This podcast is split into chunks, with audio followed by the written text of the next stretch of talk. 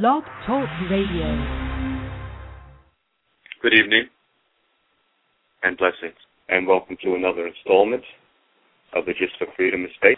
This show is produced by acclaimed historian, educator, and author Leslie Gist and serves as our weekly live online discussion to celebrate the African American experience by honoring all the people, past and present, black and white, who, with faith and focus, are preserving our rich history through literature, the arts, the skilled trades, and the humanities.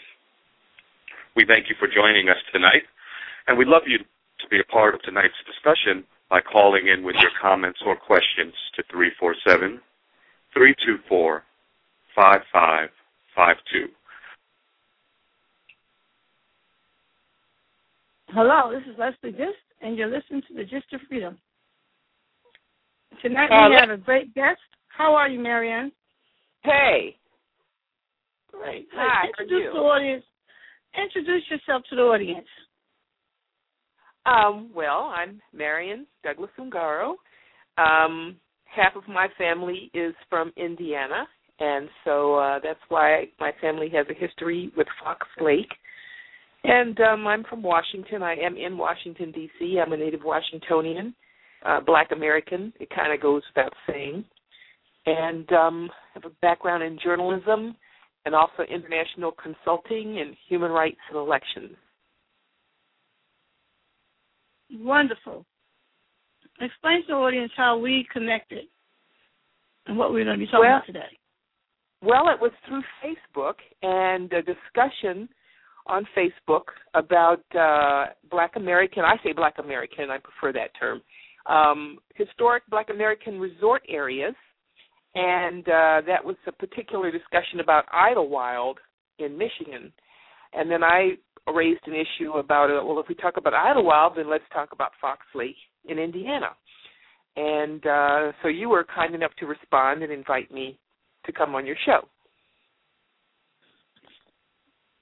Tell us a little bit about um, Fox Lake. Well, um, it's a it's a great community far as I'm concerned. Um, my uh, grandparents built a cottage there. Um, Black American families at, at Fox Lake um, primarily come from Indianapolis, Indiana, but not only. There's other folks there from uh, far away as Detroit and other parts of the Midwest generally. Um, and I remember I don't I, it would I don't know that we've really had uh, a really full description of Fox Lake in a, in a book yet, um, but I expect that that'll happen because I remember a lady who was coming to Fox Lake from California, Black American lady, but I don't remember. I don't know. I suspect possibly her family had had a connection with Fox Lake before she went to work in in California. Um, so I kind of grew up there. Um, I have cousins who know even more about it than I do because they lived in Indianapolis. But uh, my family would travel from the East Coast back to Fox Lake. Um, at some points in my life, it was like almost every summer. And um, so I feel very lucky that in addition to myself being born at Howard University and growing up on the campus of Southern University in Baton Rouge, Louisiana, the largest historically black university in the U.S., that I also had the experience of um, my family in Indianapolis, the connection with Mrs. Walker, C- Madam C.J. Walker, and those neighborhoods, and also the community at Fox Lake. Um, I'm not sure how many houses around the lake, but um, and there are probably, I guess, fewer people now coming back to Fox Lake than there were uh, in the heyday in the 50s and the 60s. Fox Lake apparently dates back to the 1930s, but I believe my grandparents built their cottage in the 50s. Uh-huh. Now, you mentioned uh, being connected and born uh, um, on a camp. You know, clear that up. Where were you born, and, and how are you so deeply rooted in historical black institutions? well, uh, yeah, I was born on the campus of Howard University. Freedmen's Hospital, which of course was built for the freed black Americans freed from enslavement and of course we are celebrating this year the 150th anniversary. So Freedmen's Hospital was um, built for to serve our people, which our people still have unmet medical needs. So it was an, an institution ahead of its time. It was right on time and ahead of its time. And um, uh, a new building was built, I believe it was in the early 70s, which is called, now called Howard University Hospital. But the building that is Freedmen's Hospital is still there. It is now the John H. Johnson School of Communications at Howard. So that's how that happened. And the rest, you know, I can't. I take no credit. Well, I don't take any credit for any of it. But uh, my father is from Indianapolis, and he um, was an electrical engineering professor. He trained as an electrical engineer. He went to Purdue University in Indiana, and then, as fate would have it, because since he was a black person, nobody wanted to hire him in his own hometown. He ended up coming to Washington and um met my mom and they got married here and everything and my mother's family lived here so we ended up living in Washington several more years and then my dad um uh, decided to accept an offer to teach at Southern University in Baton Rouge, Louisiana, the main campus of Southern University and my father started with some of his colleagues he started the electrical engineering department at Southern. Wow. So you don't know anything else but uh, Black history. You are hey. leaving. so, you know, I, um, thank you. I take that as a compliment, really. Yeah, yeah, it is. It, it is. And um, you know, what do you say to people that say, you know, that the only reason you were embracing this African American tradition in these institutions was because uh, you could not go to uh, the white institutions do you think your family had a preference? Wow. Um, actually, the fact is, my family does all of them. My family had the mm-hmm. capacity to do all of them, and um, whenever they were able to, because my dad, there was no special programs for my father, my aunt, and my uncle, who all graduated at Purdue from Purdue University in the 1940s.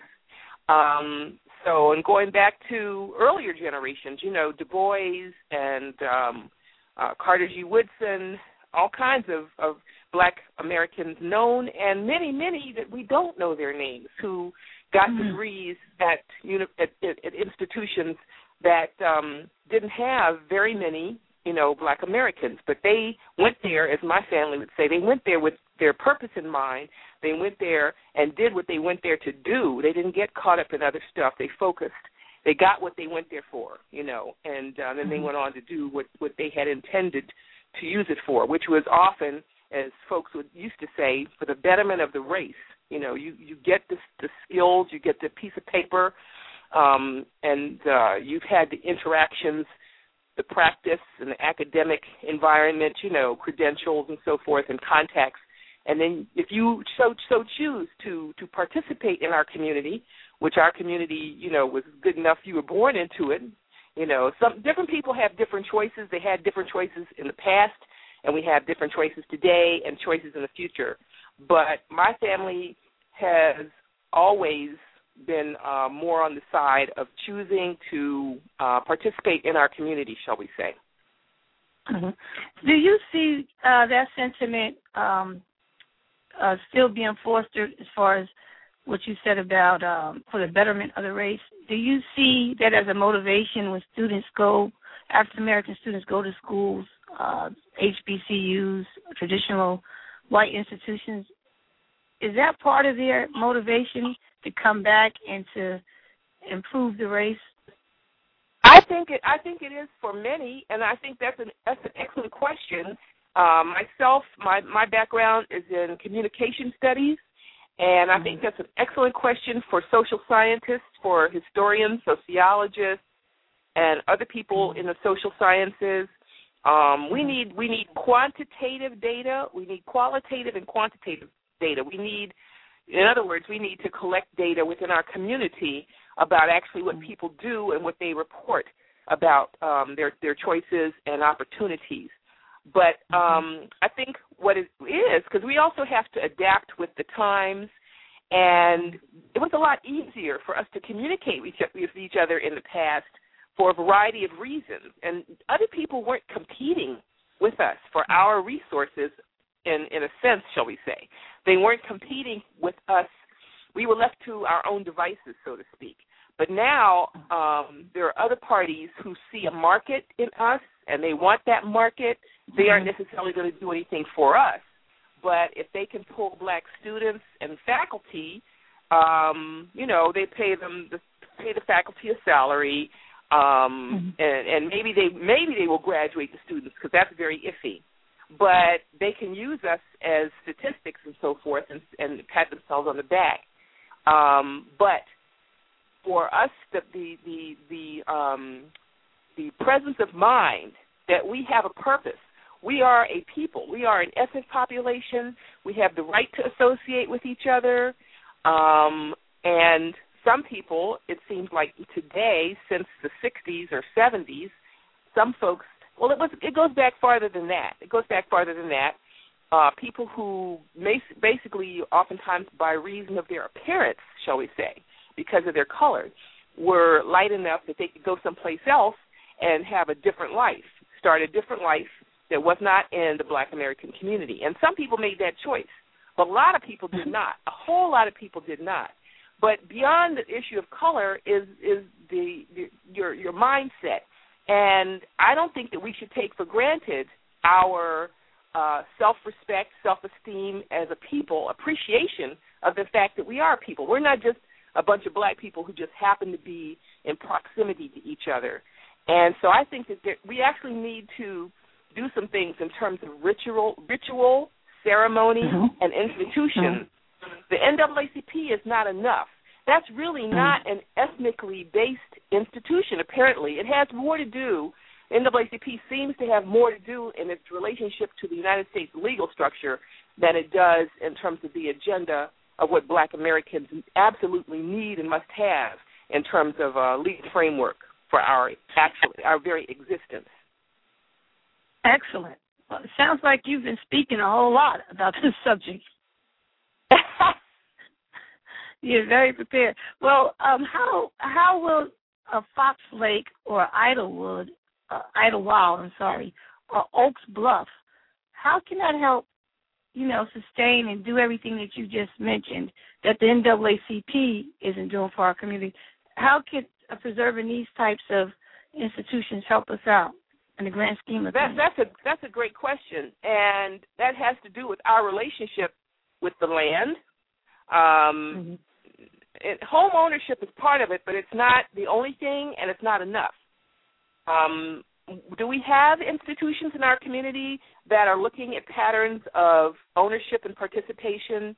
Um, it's important for us to have places where we can freely uh, associate with each other and that mm-hmm. meet our needs, that meet our needs. I don't need places that have tanning booths myself personally. You know, I always feel cheated when I join gyms that uh, other people have designed, and then you know one of their primary features is their tanning booth, and then when they give out the same kind of membership to everybody, regardless of the fact that you don't want or need a tanning booth. And um, so that's a tanning booth example. You know, I want something that, you know, with marketing, the way that marketing and um, market segmentation are today, things can be very targeted and tailored to meet the needs of the particular group of people that it's designed for. And I think that that's a great place for black Americans and other black folks to um, cooperate, whether it's in the United States or other populations of black people too. But right now we're here, we're dealing with this. So yes, I believe that the commitment to uh, continue our presence and tradition at Fox Lake, at Idlewild, and uh, the other places. There's um, a black resort community, and I, when I say resort, I'm not talking about um, you know huge hotels. This is actually very close to the earth the black people mm-hmm. who um built their cottages these are not mansions and nobody was interested in mansions you've got something that's extremely sustainable very sustainable um and modest in the healthiest sense of the term and mm-hmm. that uh but we have to coordinate more i think with each other And because we don't have our own country, you know, I, I feel that we're still colonized. Period. And so uh, we're we're at the whim. You're right. You're right. Ways. The cities. You're right. Looking looking at the different cities having all the same problems. Yes, I think you're right. About being yeah, colonized. We, Go ahead. We have a choice. We have a choice. We have choices up to a point, and then the will of this larger society kicks in. And it, as we already know, many times it's not on our side. So, but we have we're supposed to have human rights. That that's not a national issue. That's an international issue, which I have learned something about working as a human rights monitor overseas, inter, uh, internationally in several different countries, Bosnia, Kosovo, um, Haiti, etc. So there's the issue of our human right to various uh, human association, to have places to live and, and associate with other folks, to to be able to have our families come together. People are always talking about family reunification. Nobody has helped our families reunify since slavery. There's been no mm. program. There's been no program. Wow. The program we we have to have that. We have to have it, but we haven't asked for it yet. So actually, Fox Lake and Idlewild, it's amazing the people that you ha- that you meet when you are able, when you have the opportunity. I think for our youth, uh, the scouts, scouting programs, um, church organizations, and other kinds of, of uh, organizations for our kids, especially in the summertime, um, if they're not in school and they're not at home doing something constructive, that we would try to find ways to let our children go, you know, for a week or two to participate in activities, you know, uh, structured activities for kids at uh, these locations that we already have. Then there's, of course, the issue of uh, economic um, uh, sustenance, um, supporting our institutions economically. That's always well, been a challenge. Let me just um, interject. I know Steve Harvey had something, a program, he and his wife, that was something to do with camps and different things of that nature. I think what you're saying is an excellent, excellent idea. How would you go if we have other people who are members or have uh, land on different resorts throughout uh, the country? What do you want them to do right now? Should they call you up? If someone's oh, no. right now, uh, actually, uh, there's the Fox Lake Property Owners Association. Fox Lake, uh, my family and uh, the others there organized themselves. I think it, that the Property Owners Association started in the 1950s. So there, the website for Fox Lake Community is foxlakeindiana.com. So I would go to that website and um, contact folks through through the website. Number one, mm-hmm. Uh, they'll they'll they they will be getting active in the in the next you know coming weeks and months, getting ready for um, spring through fall of 2013. And um, also because of the wonderful proximity, because it's not that far, you know, from Indianapolis to Detroit, uh, Idlewild and Fox Lake. And I don't know about other places either, but I just know of those two uh, as relatively major.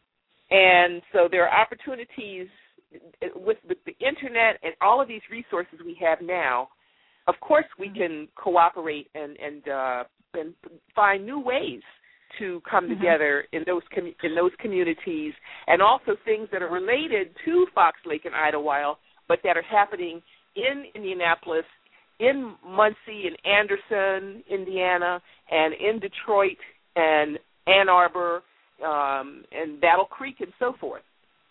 Mm-hmm. Okay. Um, so is it, are you trying to tell me there is an association for all of these different resorts for Oak Bluffs and um, Martha's Vineyard?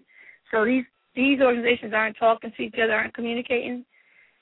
That's a good question. You know? I I would suspect that at some level some of them are, but we have mm-hmm. so much going on. This is such a huge country, you know, and mm-hmm. for the last forty plus years, our our own communication system, Black American um, uh, organizations and communication, has become um, has has become decentralized and has kind of I don't want to say broken down, but that's part of it. You know that our communication mm-hmm. networks aren't aren't like they used to be, but we have again the opportunity, a big opportunity, and the need to reconstruct them in a in a better way Okay, take what we Mhm. had in the past and build on it and make it better. Um, Right. So, this, yeah, it would be great. It, it would be wonderful to that to find ways for um, um, Martha's Vineyard folks, and and also there's the geographic thing, you know, uh, it, it, you know, to work with with the uh, resorts that are in one's area along the East Coast, those in the Midwest, and so forth. But no, it'd be great for them also to associate nationally because our people Right. do move around um, Mhm. uh, at vacation time and also in terms of family ties. Uh, people, Family like said, reunions. could- yeah, family reunions, whatever. Whether they're on the West Coast, down South, Midwest, Mid Atlantic, New England, overseas, um, folks get around. Right, right. And um, are any of these resorts, uh, to your knowledge, are they connected to the National Preservation or historical societies?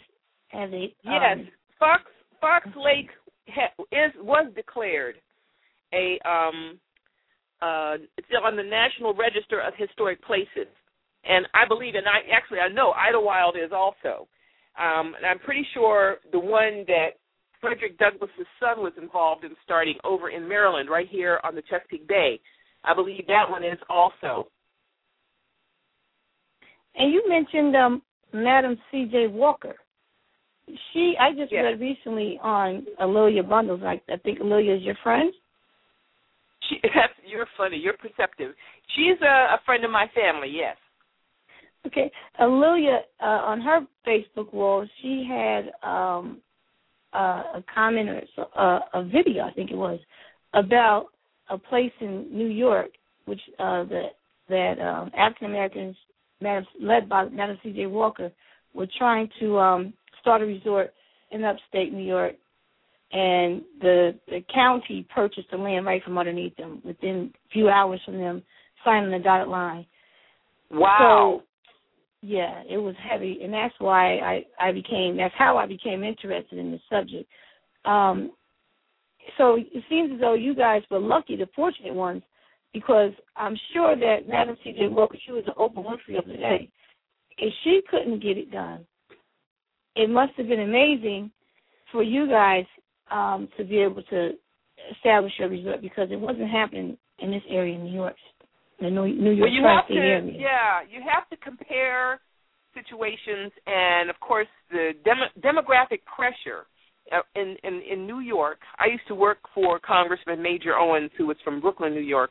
I worked in his Mhm. office here in Washington, but um, so I, I know New York, the city, a little bit. But um, you have a lot Mhm. of people, a lot of groups competing for Mhm. uh, resources um, in the, the uh, New York and New England region.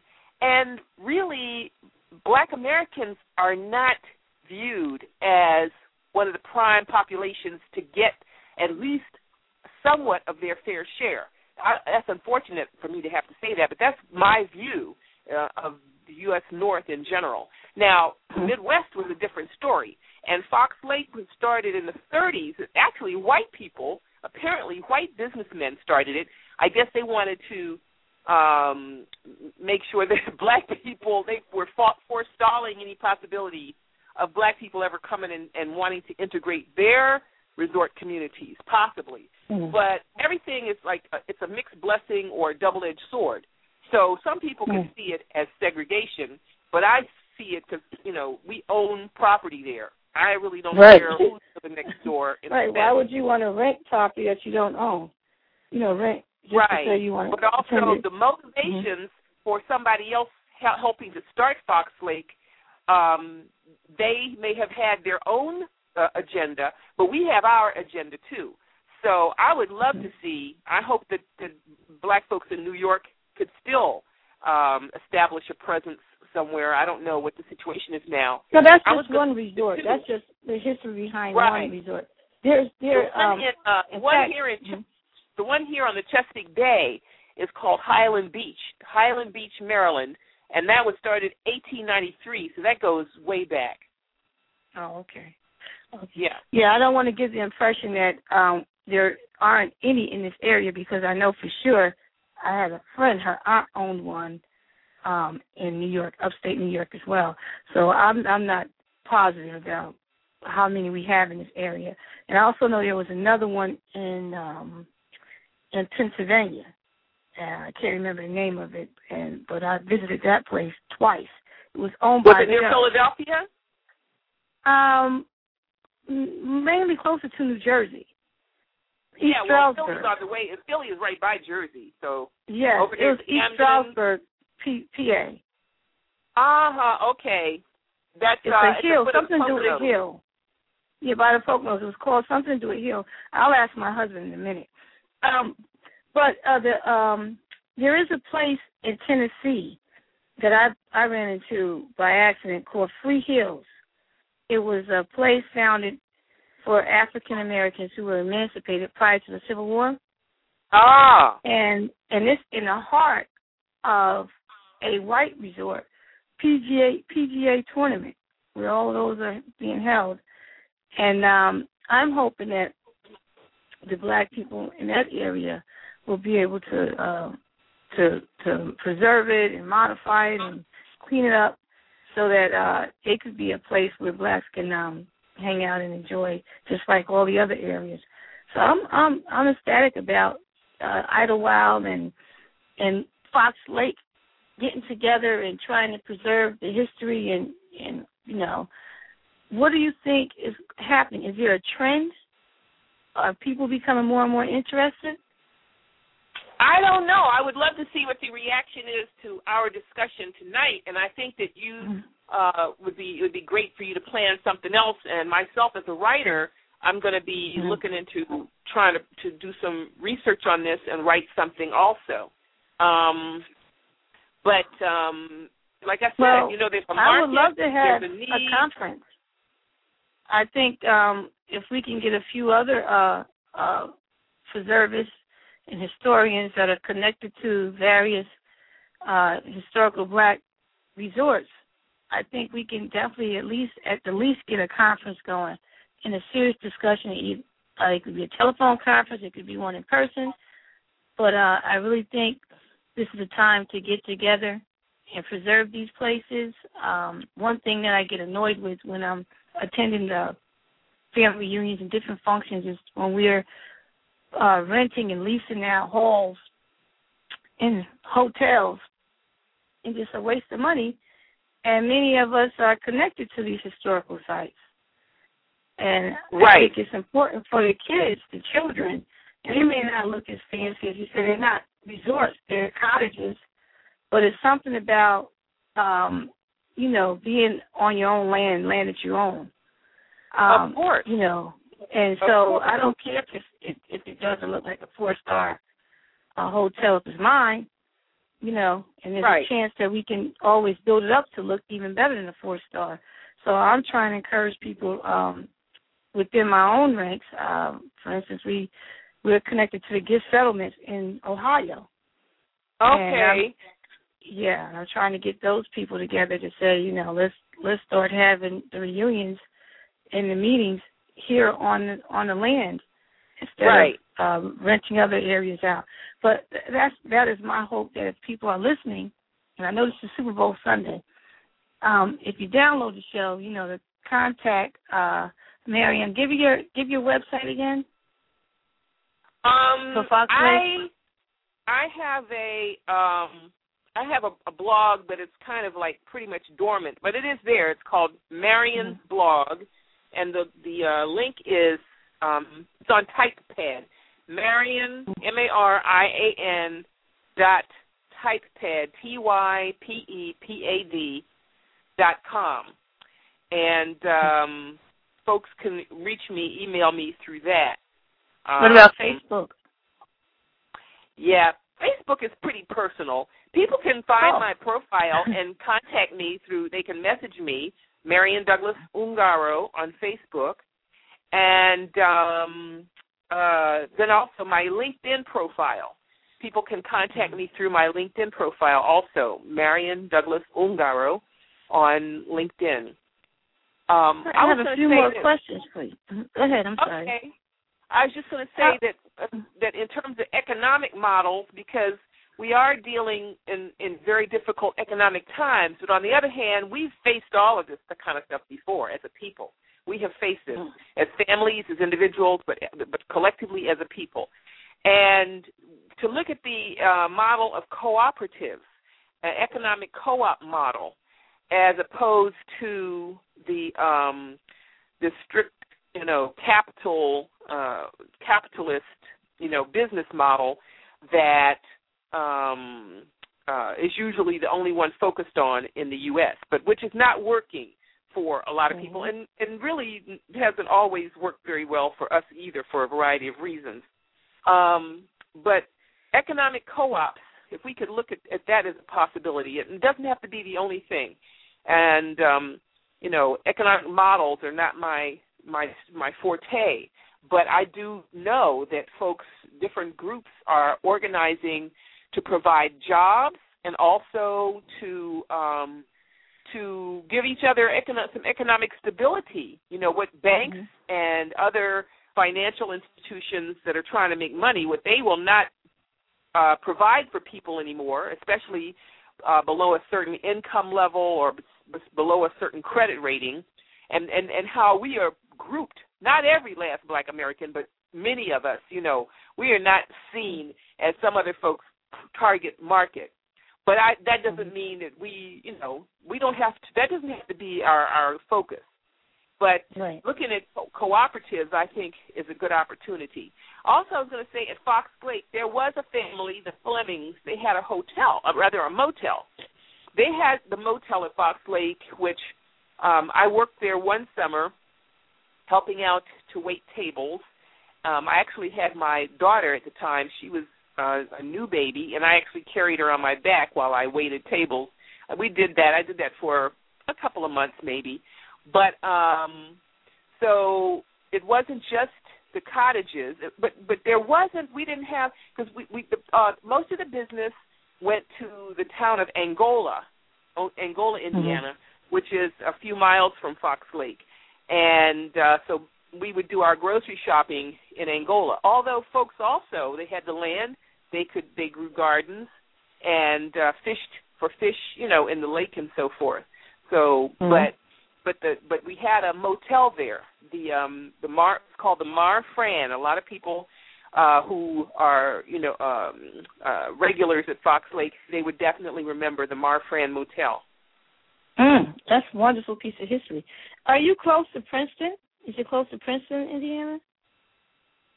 Um I'm not sure where Princeton and I know Princeton, New Jersey. I don't know. You're I'm right. not sure about well, Princeton, Princeton, Okay, Princeton is um was an underground railroad spot, okay. and I was wondering how close were you to um, the underground railroad um, stations. And the other question I wanted to ask you, you were talking earlier about um, the co-ops, the co-ops, yeah, uh, as a, a model. Well, prior to uh, the Emancipation Proclamation being signed, we had organizations called mutual aid societies. Exactly. And I think, and, and right now every Thursday for the next five Thursdays we'll we'll be finishing up uh, a book, The Black Abolitionists, written by Benjamin Quarles, and one of the chapters is dedicated to mutual aid. And it seems as though the mutual aid uh, really helped us really make progress. Um, yes. From the time we were enslaved to Reconstruction.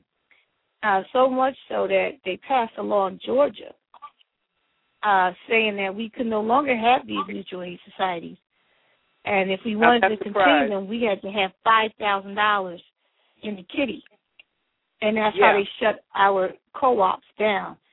Um, I think that we should revisit as a people these mutual aid societies and try to emulate them because this is right. you know we're in dire need and we have these nonprofit groups such as you know um, Idlewild and Fox Lake and Oak Bluffs, and I think it's time to um, start there. Uh, you know, what would you do? What, what what is your take on the mutual aid and the transition from mutual aid?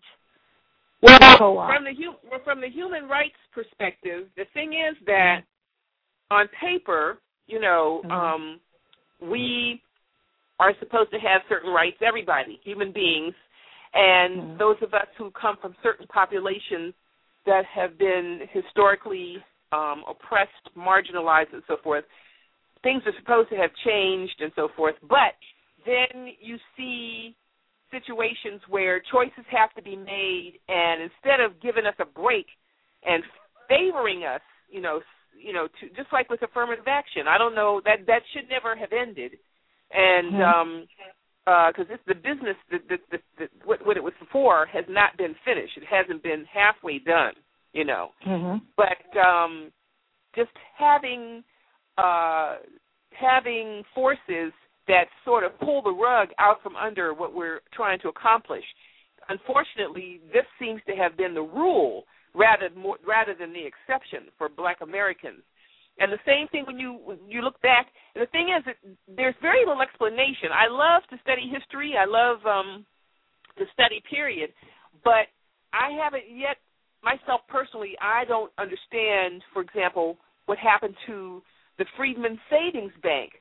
Okay, mm. which was mm-hmm. for our ancestors, which was not that far long ago. Our great great grandparents, um, when they got out of slavery, um, I know my great great grandparents in South Carolina were business people.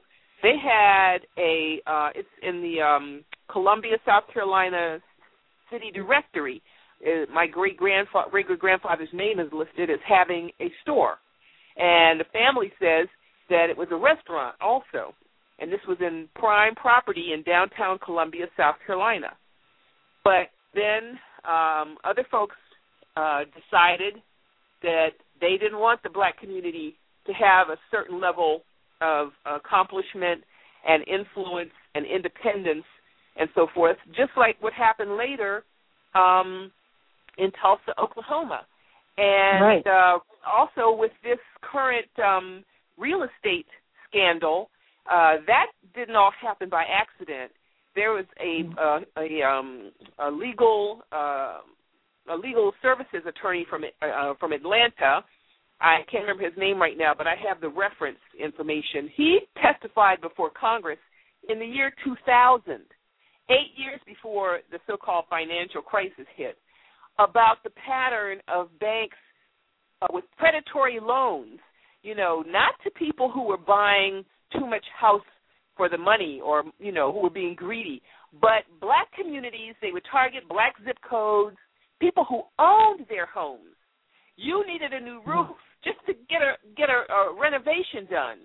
And mm-hmm. if you didn't pay close attention, if you didn't pay an attorney to comb through an agreement uh, very carefully, you would find out that you were getting financially screwed for something that should have cost you five hundred or a thousand dollars.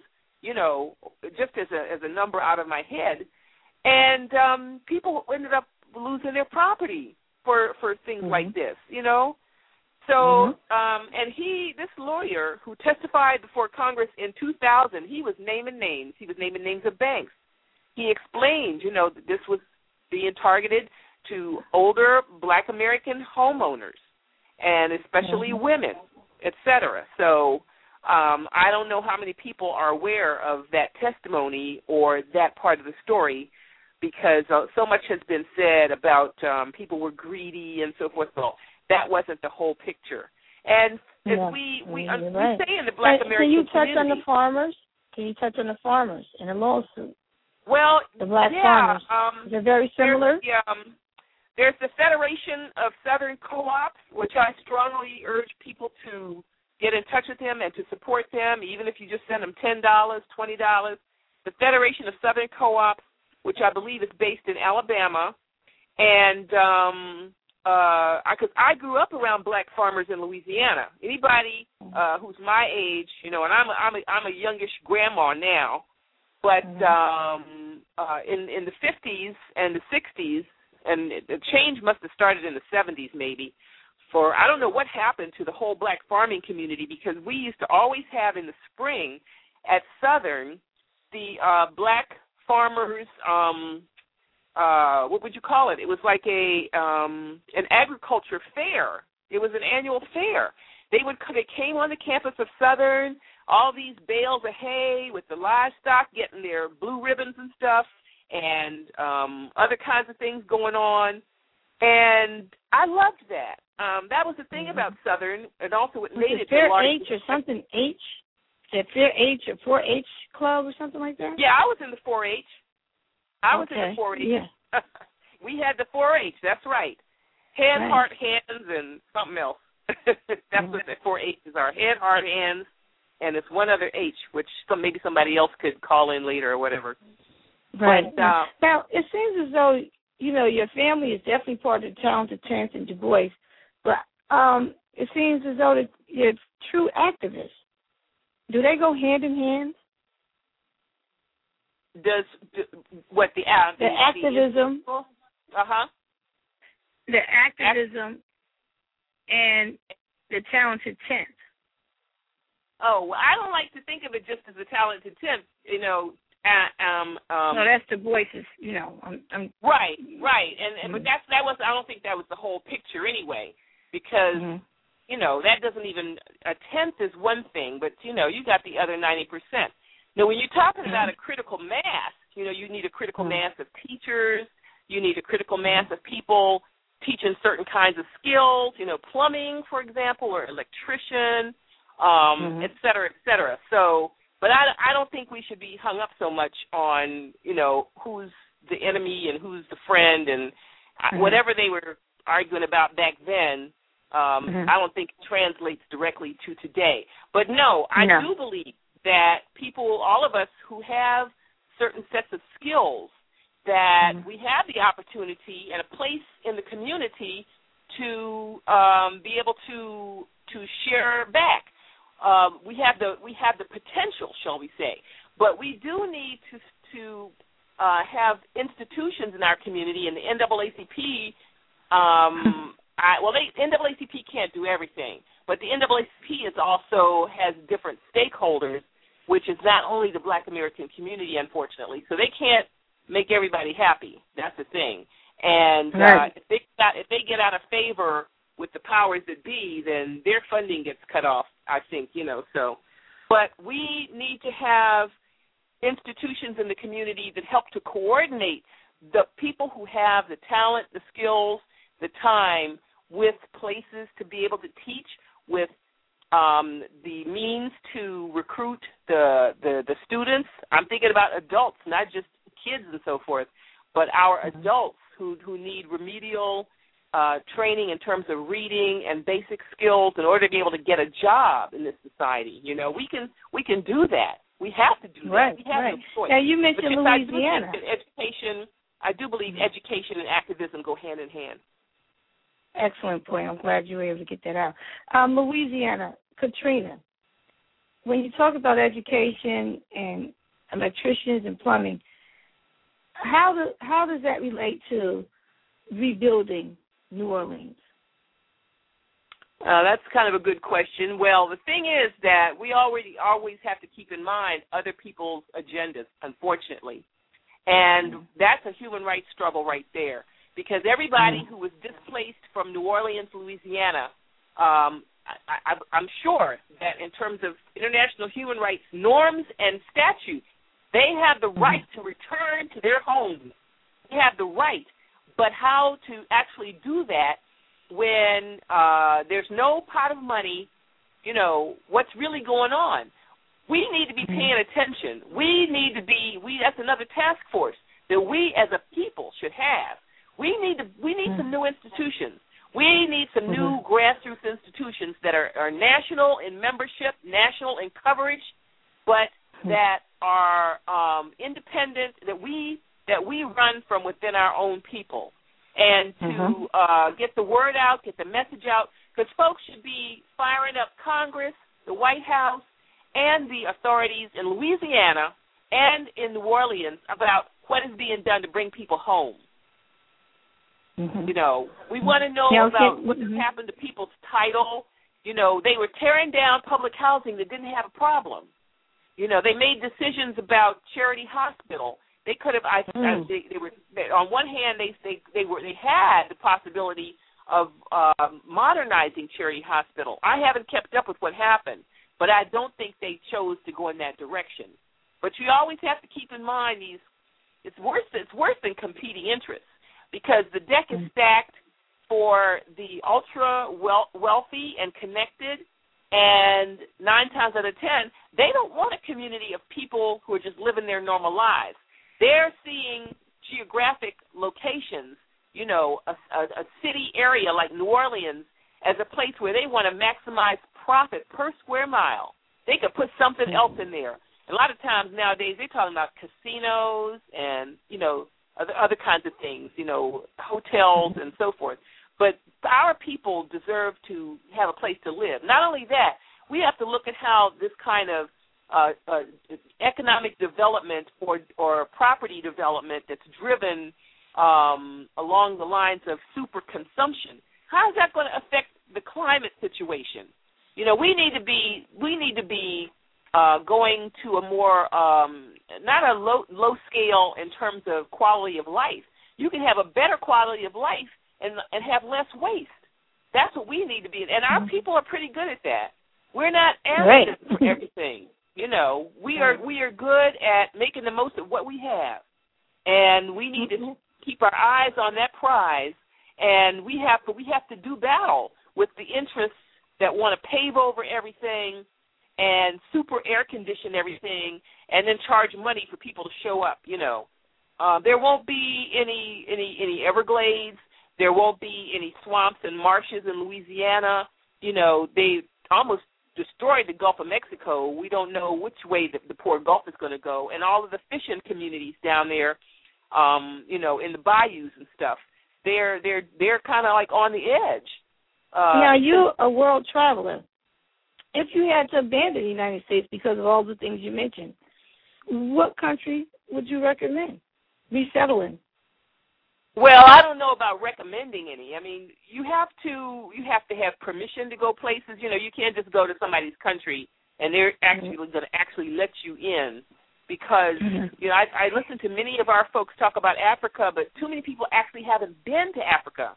I lived in Kenya. Mm-hmm. My husband and I lived in Kenya almost three years in Nairobi, Kenya, and it's very rare actually. It's there. We do have some privileged Black Americans, some people who are Pan Africanists and stuff um, who've had the ability to go and settle in some African countries. But that's not the rank and file of the people. I've heard some people talking about going to Central America. My sister-in-law, she's black, she's from Central America, but I am not so sure about how you know there we have to know what are the agreements between uh countries uh between the United States and um our neighbors in the Caribbean and Central and South America you know, that's a, that's a really good question because the thing about Black Americans, and this is the thing about us as an ethnic population, as an ethnic people, we don't mm-hmm. have any place else to go.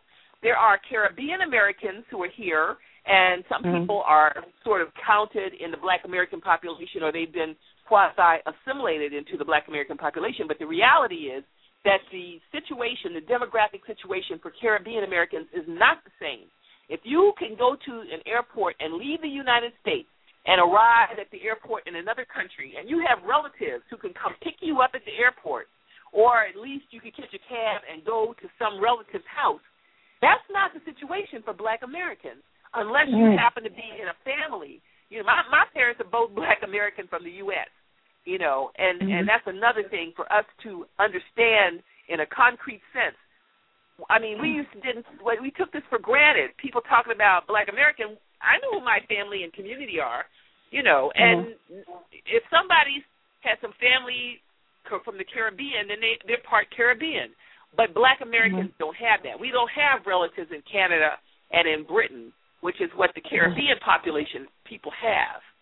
Mm-hmm. So, so you know, we have to mm-hmm. think about, you know, where where else would we go but we also have to um, we have to we have to deal with the situation right here at home. Us and Native Americans, and we are connected. You know, Black Americans, Native Americans. We we mm-hmm. have the right now, which others uh, they by law they um, they undermined and forbade us to have any contact with each other in the past. And some of but us, the natural resources have been exhausted. Well, they aren't, but I mean, they aren't exhausted.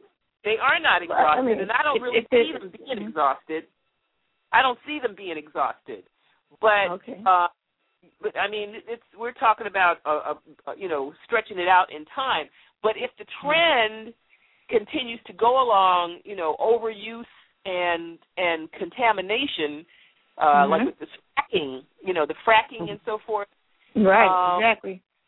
Yeah. We we just it's time to leave, right? There's no easy there's no easy answers.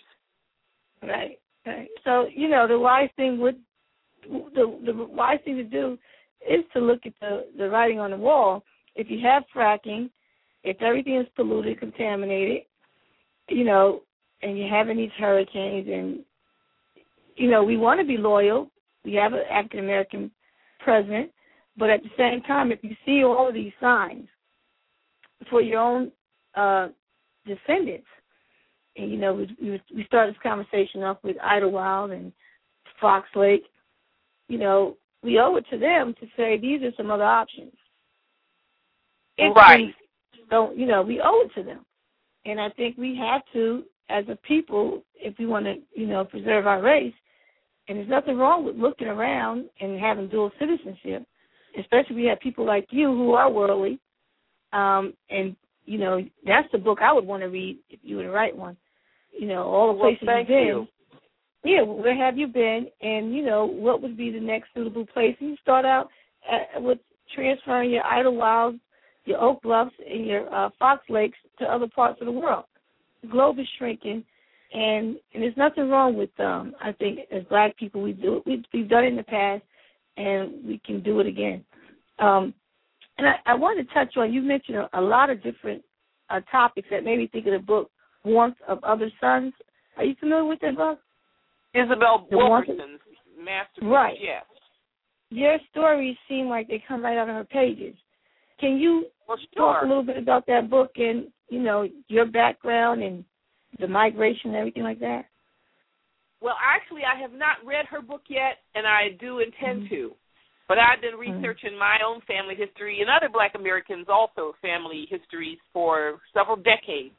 And the thing about us as a people is that really the, we have a maximum of three degrees of separation between us. People talk about six degrees of separation between folks, but you and me are talking here, and we might we're very we very well may be related to each other. Right. The majority mm-hmm. of Black Americans around the United States alive today has at least one ancestor from South Carolina.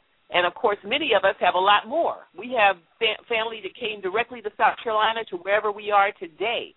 The whole my grandfather is from Chester, South Carolina. Well, there you go. There, my mm-hmm. grandmother was born in Pennsylvania, but her family came from Bamberg, South Carolina, as we say, South Kakalaki. You know, oh, okay. Bamberg, Voorhees College, um, Orangeburg, and on the other, on uh, my my grandmother's mother and father, the the her, my mm-hmm. grandmother's father was from Bamberg. My grandmother's mother's family was from Charleston and Columbia. Mhm. Yeah.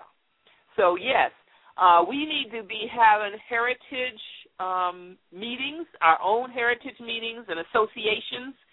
Uh, folks with their roots, whether they're in Arkansas, Mississippi, Alabama, to mm-hmm. uh, trace back right with the folks that you know in any major urban area and you say, well, where's your family from? First of all, you have a lot of people from the same area. A lot of people from Mississippi went to Detroit. I think also some mm-hmm. people from Alabama also went to Detroit. Um, and it was like that around the country. And I think Isabel Wilkerson's book goes into that, the patterns mm-hmm. that were created like that. Then the last two uh, or three, no, maybe two, maybe okay, three, I guess, if, if I count my daughter's generation. Uh, generations, people have gotten away from uh, the, the the places that they came from before and to the mm-hmm. point where they don't realize the the um, connections that we have with people who are right around us. So mm-hmm. to to take trips back, to go back right now in in um, in at Hilton Head Island because part of my family is Gullah. Part of my family uh. is Gullah. My dad says when my grandmother and others didn't want them to understand what they were saying, they would start talking talking Geechee. Mm-hmm. And um so and they're Pig having Latin. celebration. I, I'm curious, with Pig Latin and Geechee, are they close related? And I was thinking when I saw the text messages, it looks like you know we have a new form of Pig Latin with all these different text codes. Can you touch oh, on that? no, I don't.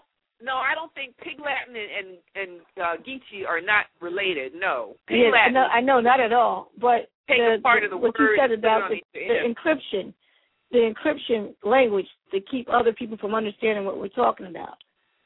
Yeah, that's uh, that, that's the connection.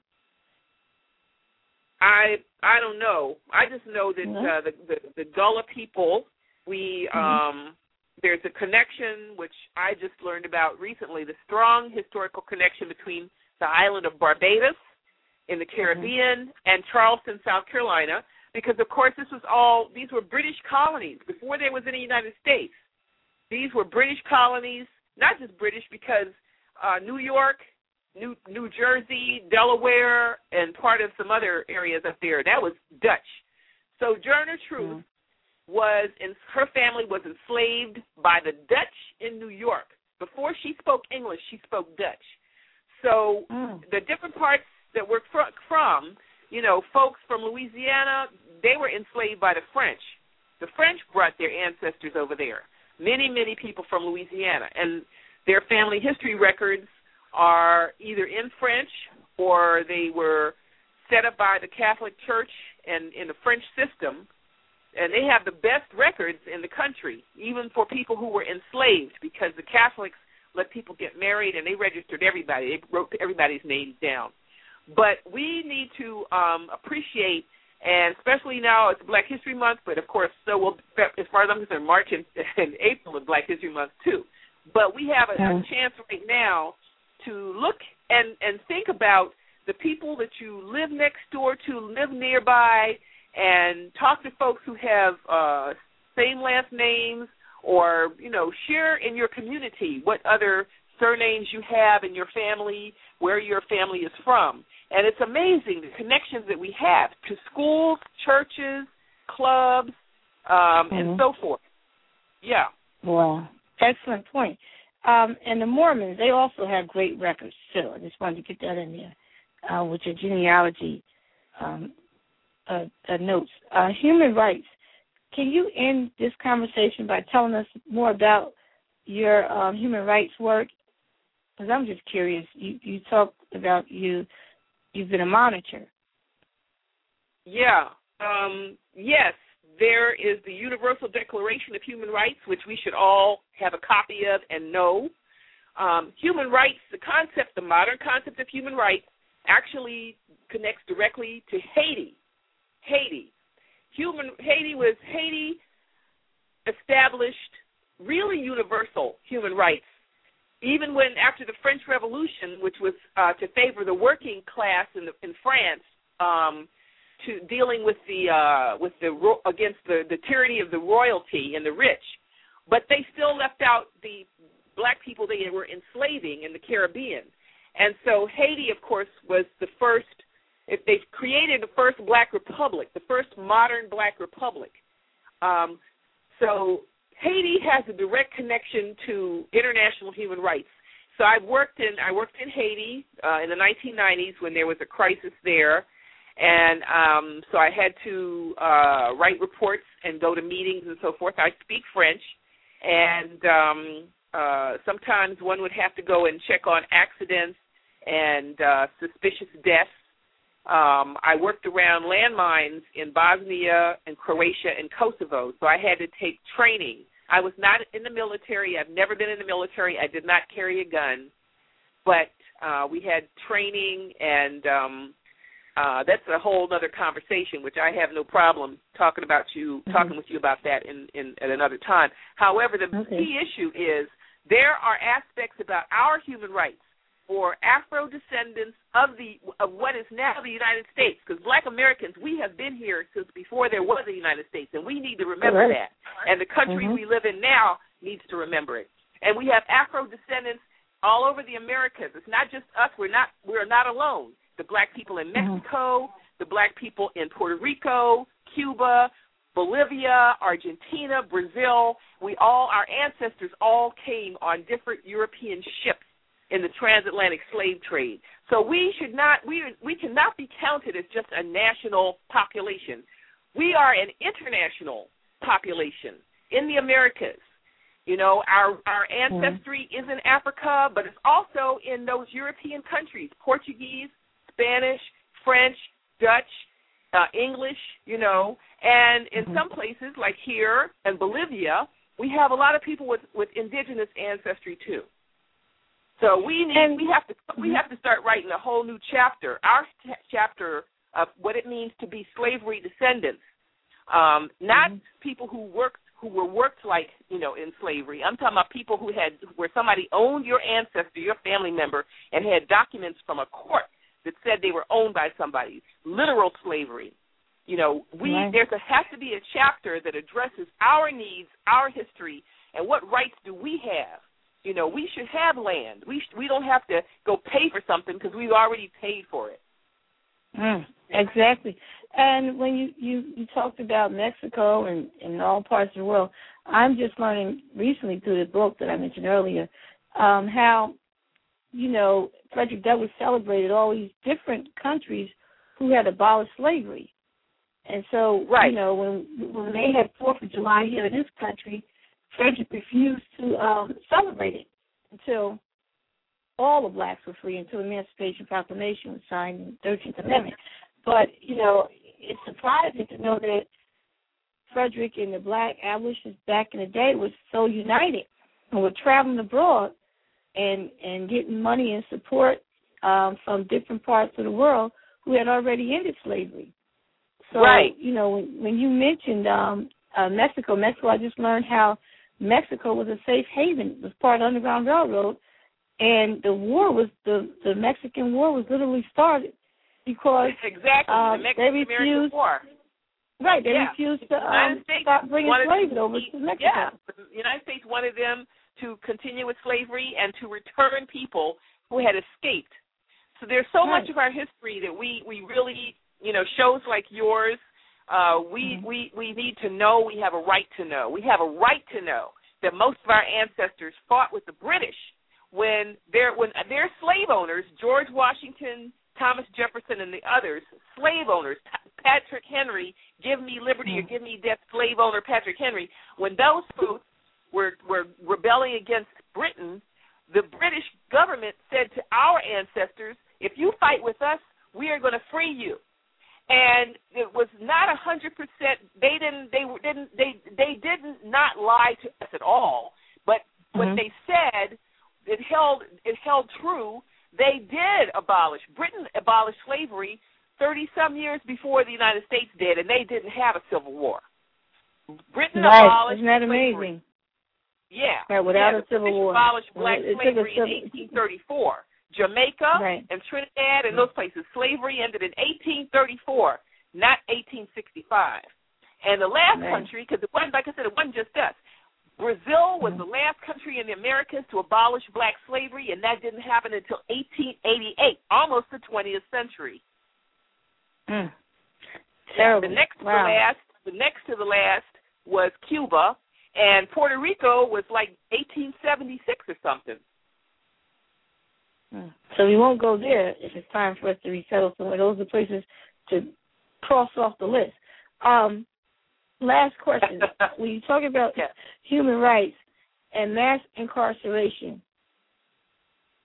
the complex and the prison industrial complex, what yeah. is your take on the human rights and where do we land in the list of countries that uh, have um, you know, people imprisoned. The United States is the worst, the worst in the world. As Mumia Abu Jamal recently said, that the United States is on the way to becoming a, a big um, open air prison camp. Um, and the United States has the highest incarceration rate in the world. Um, mm-hmm. And something about we, the United States, I forget, has four percent of the world's population, but 25 percent of the prison population in the world, Ooh. most of which is Black Americans. So this is an issue of ethnic cleansing.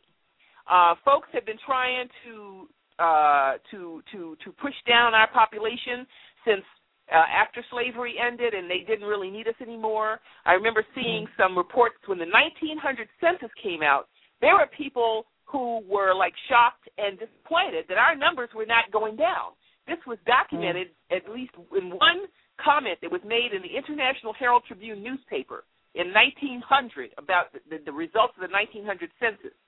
And um, uh, then right now, the state of Virginia, you look in the news, and right now they are trying to settle with people that they forcibly sterilized, including men, mm.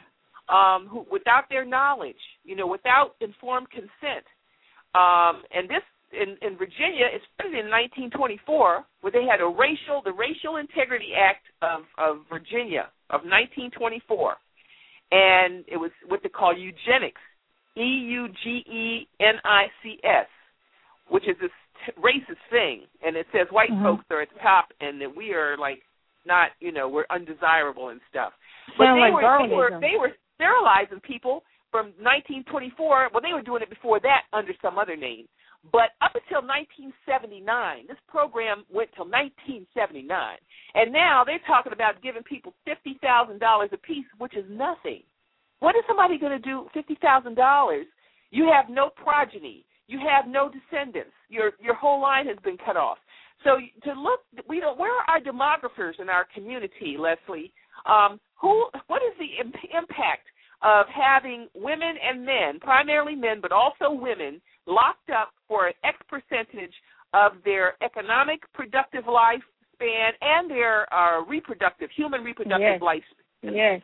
Um, mm-hmm. Also, to have people's families disintegrate, what the children are neglected and uh, have to other relatives and other people have to take up the slack while their uh, while their parents in the prime of their life are incarcerated, oftentimes for little or nothing.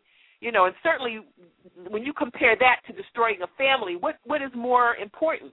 But uh, obviously, this country has decided keeping them incarcerated. You know, so we have to. I mean, what what effect does that have in the present and in the long term? Because it has depopulated Washington D.C. and Detroit and other black communities all over. People who are locked up have not been able to work and contribute financially and haven't been able to raise their kids or have kids. And then these poor people who are coming out now who or haven't come out yet, when they get back, there's not going to be no hood for them to come back to. Mhm. You you said it and you said it, they're locking them up in their prime. The times when they should be getting married and uh finishing school and getting educated, they're locked up for ten, fifteen years. Um, yeah, and I thought it used to be that prisons were supposed to train people, but that's not what I'm hearing. But that's another no. thing that gives us an opportunity to help people by uh, when I was in college at Lincoln University, we used to go to Graterford Prison in Philadelphia and do some uh, tutorial work with um, with the inmates there. But mm. there's just a lot of stuff that we can do, and of course, unfortunately, um, it's not that I, I I appreciate the government. I think the government did the right thing when they stepped in down south and and so forth and enforced um, uh, um, U.S. law in terms of voting and um, public accommodations that Black Americans had as much right to sit at a counter which or we ride always on we already had previously, which we had previously in in many of the parts Right. of the country. It was taken away, it away. right? Right. Right, taken Right. away in the But- 1890s.